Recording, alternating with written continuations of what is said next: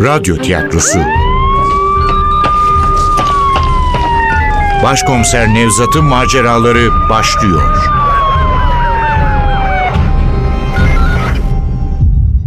Kırlangıç Çığlığı 3. Bölüm Eser Ahmet Ümit Seslendirenler Başkomiser Nevzat Nuri Gökaşan Tazı Zekai Tarkan Koç. Celile Hanım Parla Şenol Efektör Cengiz Saral. Ses Teknisini Ozan Akıncı. Yönetmen Yusuf Canlı.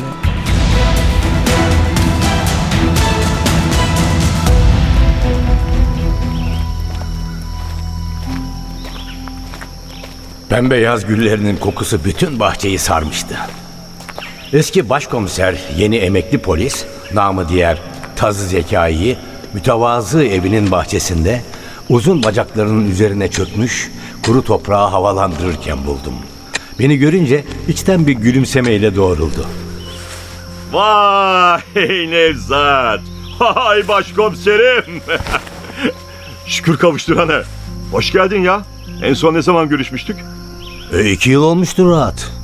Kokulu katil vakasını çözmüştük birlikte. Hani şu Sarıyer'deki cinayetler. Ha, şu hemşirenin öldürdüğü yaşlı hanımlar. Kadın sağlam manyaktı ama değil mi? Kurbanlarının parfümünü yıkıyordu. Bir Fransız parfümüyle. Piyasada zor bulunuyordu. Toplu sipariş vermişti de oradan yakalamıştık. Allah bravo Nevzat. Ben dün yediğim yemeği hatırlamıyorum ya. Senin hafıza zehir gibi maşallah. Yok be zekayı. Kokulu katil davası orijinal bir iş olduğu için aklımdan çıkmamış. Anneannesiyle ilgili bir sorunu vardı değil mi hemşirenin? Yatalak mıymış, neymiş kadıncağız? Doğru hatırlıyorsun. Küçük bir kızken anneannesine bakmak zorunda kalmış. İhtiyar kadın tuvaletini tutamıyormuş. Annesi de yatağı kızına temizletiyormuş. Yetmemiş kızının hemşire olması için ısrar etmiş. Belki başka travmaları da vardır. Neyse sonuçta kaldıramamış. Yıllar sonra yaşlı kadınları öldürmeye başlamış. Kurbanlarını öldürdükten sonra da anneannesinin kullandığı kokuyu üzerlerine boca ediyormuş. Ayakta mı tutuyorsun Nevzat Bey'i? Aşk olsun Zekai. Böyle mi ağırlanır misafir? Ya dur Celile adam yeni geldi. Hasret gideriyoruz şurada. En az kocası kadar uzun, kocası kadar iri, devasa bir boşnak kadını olan Celile'ye hiç makul gelmedi bu sözler. Zekai'ye seninle ne yapacağım manasında bir bakış attıktan sonra bana döndü. Kusura bakmayın Nevzat Bey. Sağ olsun bizim Zekai böyledir. Lütfen şöyle ağacın altına masaya geçin. Orası serin olur. Yıllar sonra her gün Zekai ile evde kalmak canını sıkmış olmalıydı. Eminim Zekai de bayılmıyordu bu duruma. Ama ne yapabilirdi ki? Mecburen evde oturacak, en fazla kendini bahçeye atacak, toprakla çiçekle oyalanacaktı. Ama itiraf edeyim, yine de iyi görmüştüm Zekai'yi. Ne bir moral bozukluğu, ne depresyon, ne gerginlik. Keşke ben de onun gibi rahat olabilsem emeklilik günlerimde diye geçirdim içimden. Neyse, o zaman geldiğinde bakalım Evgenya nasıl tahammül edecek bana. Hadi Nevzatçım hadi hadi geçelim şöyle. Hadi gel yoksa Celile rahat bırakmaz bizi. Hiç sesimi çıkarmadan ahşap masanın ucundaki iskemleye yerleştim. Sahiden de serindi burası. Dik apartmanları, dar sokakları aşan deniz kokulu bir rüzgar mucize kabulünden ulaşıyordu çiçekli bahçeye. Kahve mi yapayım? Soğuk limonatam var ondan mı vereyim? Aa zahmet etmeseydiniz. Ne zahmeti Nevzat Bey. 40 yılın başı evimize gelmişsiniz. Limonata içeyim o zaman. Ya siz Zekai Bey? Siz ne içeceksiniz? E ben de o meşhur limonatınızdan içeyim Celile Hanım. Bu sıcakta kahve gitmez. Sahi Nevzat, hangi rüzgar attı seni buraya? Kötü bir şey yok değil mi? Beş yıl önceki bir dava için geldim. Sen bakıyormuşsun dosyaya. Şu çocuk tacizcilerini öldüren katil. Lakabını senin taktığın adam. Körebe. Körebe mi? Yakalandı mı yoksa? Yok yok. Yakalanmadı ama yeniden öldürmeye başladı. Öldürmeye mi başladı? Öyle zannediyoruz. Bu sabah bir ceset bulduk. Körebenin bütün ritüelleri yerine getirilmiş. Hangi ritüeller? Biliyorsun zaten. Seçtiği kurban bir çocuk tacizcisi. Ensesinden sıkılan tek kurşunla öldürülmüş. Gözleri kırmızı kadifeden bir bağla kapatılmış. Oyuncakta bırakılmış mıydı yanına? Evet, bir Barbie bebek. Kurbanın sağ kulağının yarısını da almış. Hangi aydayız? Ee, Mayıs mı? Haziran. Bugün Haziran'ın ikisi. Haziran'ın ikisi. 2012 yılında Haziran'ın ikinci günü cinayet işlemişti. Evet. Anlaşılan körebe sahalara geri dönmüş. Emin misin? Cesedi nerede buldunuz? Kasımpaşa'da bir parkta, çocuk parkında. Bir kaydırakta. Kum havuzunun içinde. Nereden biliyorsun? Beş yıl önce Haziran ayının ikinci günü öldürdüğü şahıs da kaydırakta bulunmuştu. Kurban kaydıraktan kaymış da kalkamamış gibiydi. Ayakları hala kum havuzundaydı. Ayaklarının dibinde pembe giysili bir Barbie bebek vardı. O ceset de Kasımpaşa'ya mı bırakılmıştı? Hayır, e, Cihangir'de bir parkta. Körebe asla riske girmez. Bir kez kullandığı mekanı ikinci kez kullanmaz. 12 cinayette de bunu yapmadı. Bundan sonra da yapacağını hiç zannetmiyorum. Ama kendi ritüelinden şaşmamış. En azından benzer mekanları kullanmış. Seri katiller için ritüel çok önemlidir. Bizim körebe için de öyle. Ondan vazgeçmesi mümkün değil. Bir tür kart vizit, bir tür imza gibi. İkinci bir cinayet olursa bir kreşe bırakacak. Ayın dördünde. Evet. Eğer yeni bir kurban olursa ayın dördünde öldürecek. Cesedi de bir kreşin bahçesine bırakacak. Beş yıl önce de aynısını yapmıştı çünkü. Haziran ayında öldürdüğü ikinci kurbanını Firuza'da bir kreşin bahçesine bırakmıştı. Biz de öyle düşünmüştük.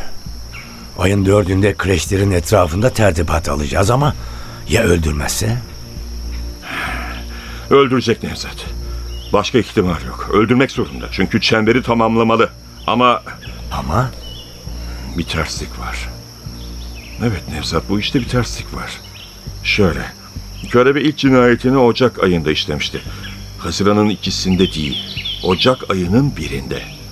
Eğer yeniden öldürmeye başladıysa öyle olması gerekirdi. Öteki ritüeller tutmasına rağmen tarih neden kayıyor? belki yurt dışındaydı, belki hapisteydi. O yüzden zamanında başlayamadı. Hayır beklerdi. Adamı çok iyi tanıyorum. Sabırla önümüzdeki seneyi beklerdi. Yok Nevzat. Körebe kendi çemberini bozmazdı. İyi de karşımızdaki adam bir psikopat. Bildiğin deli. Tutarsız davranması normal değil mi? Belki tarz değiştirmiştir. Yapmaz. Asla rutini bozmaz. Rutinini bozacaksa cinayet işlemez. Anlasana Nevzat, bu bir ayin. Bir seri katil için kendi koyduğu dışında uyulması gereken kural yoktur. Körebe bunu titizlikle yerine getiren katillerden biri. O yüzden yakalayamadık ya. Asla kendini kaybetmiyor, asla acele etmiyor, asla hata yapmıyor. Kurbanlarını kılı kırk yararak seçiyor. Büyük bir soğukkanlılıkla öldürüyor. Bir sanatçı titizliğiyle. Cinayet mahallini düzenliyor ve geride tek bir iz bile bırakmıyor. Acı çeker gibi konuşuyordu. Sanki hayatından hiç çıkmamış birinden bahsediyordu. Kalbini kıran bir sevgiliden, vefasız bir yakın akrabadan, ihanet eden bir dosttan. O zaman emin oldum. Meslek hayatı boyunca uğraşıp da halledemediği tek dava seri katilin işlediği cinayetlerdi. Körebenin ne kadar usta olduğunu biliyorum. Dosyadaki belgelere göz attım. Haklısın. İşime yarayacak hiçbir bilgiye ulaşamadım. Onun için buraya geldim zaten. Çünkü Kölebeyi senden daha iyi tanıyan kimse yok. Belki raporlara yazmadığın bir tahmin, belki aklını kurcalayan bir ayrıntı vardır. Yok Nevzat'cığım, vallahi yok. Ben de senin öğrendiklerinin kadarını biliyorum.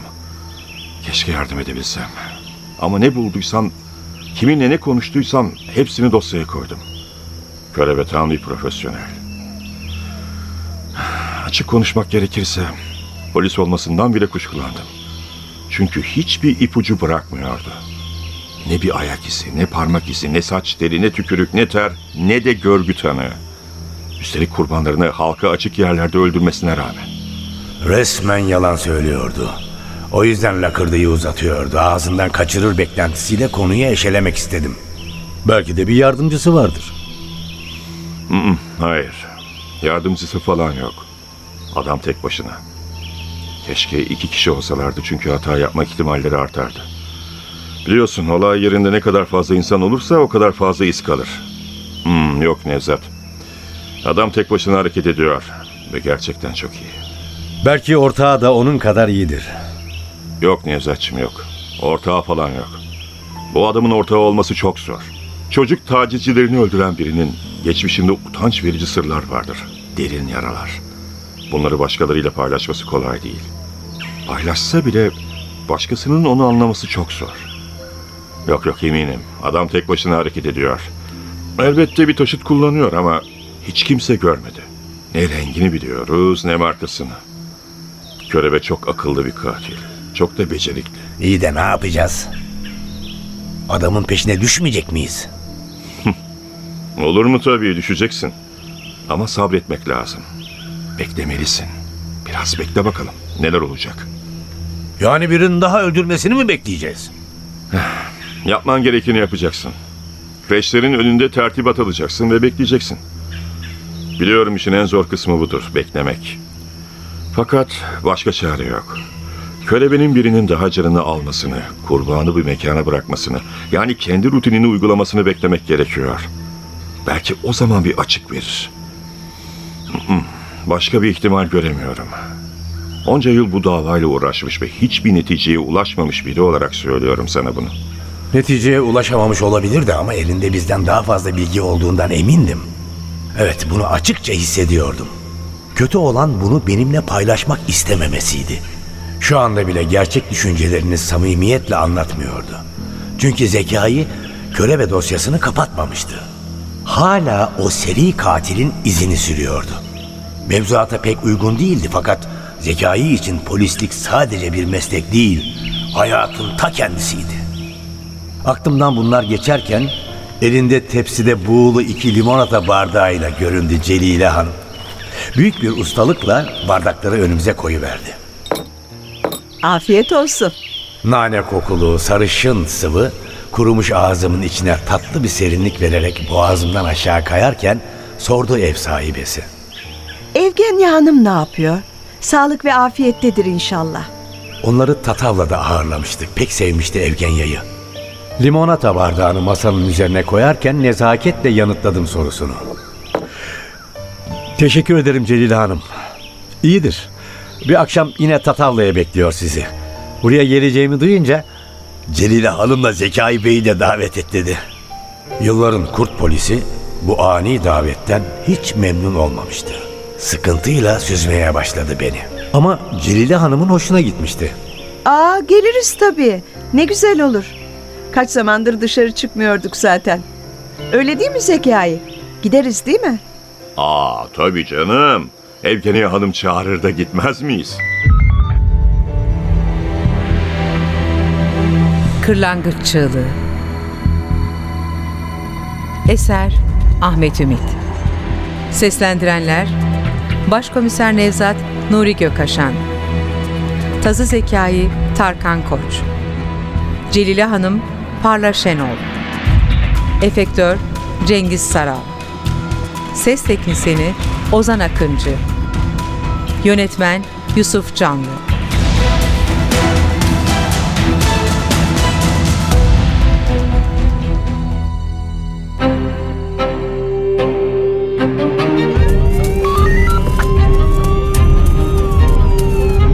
Radyo tiyatrosu. Başkomiser Nevzat'ın maceraları Başkomiser Nevzat'ın maceraları her cumartesi 11.15'te NTV Radyo'da. Kaçıranlar ve tekrar dinlemek isteyenler içinse ntvradio.com.tr'deki podcast sayfamızda.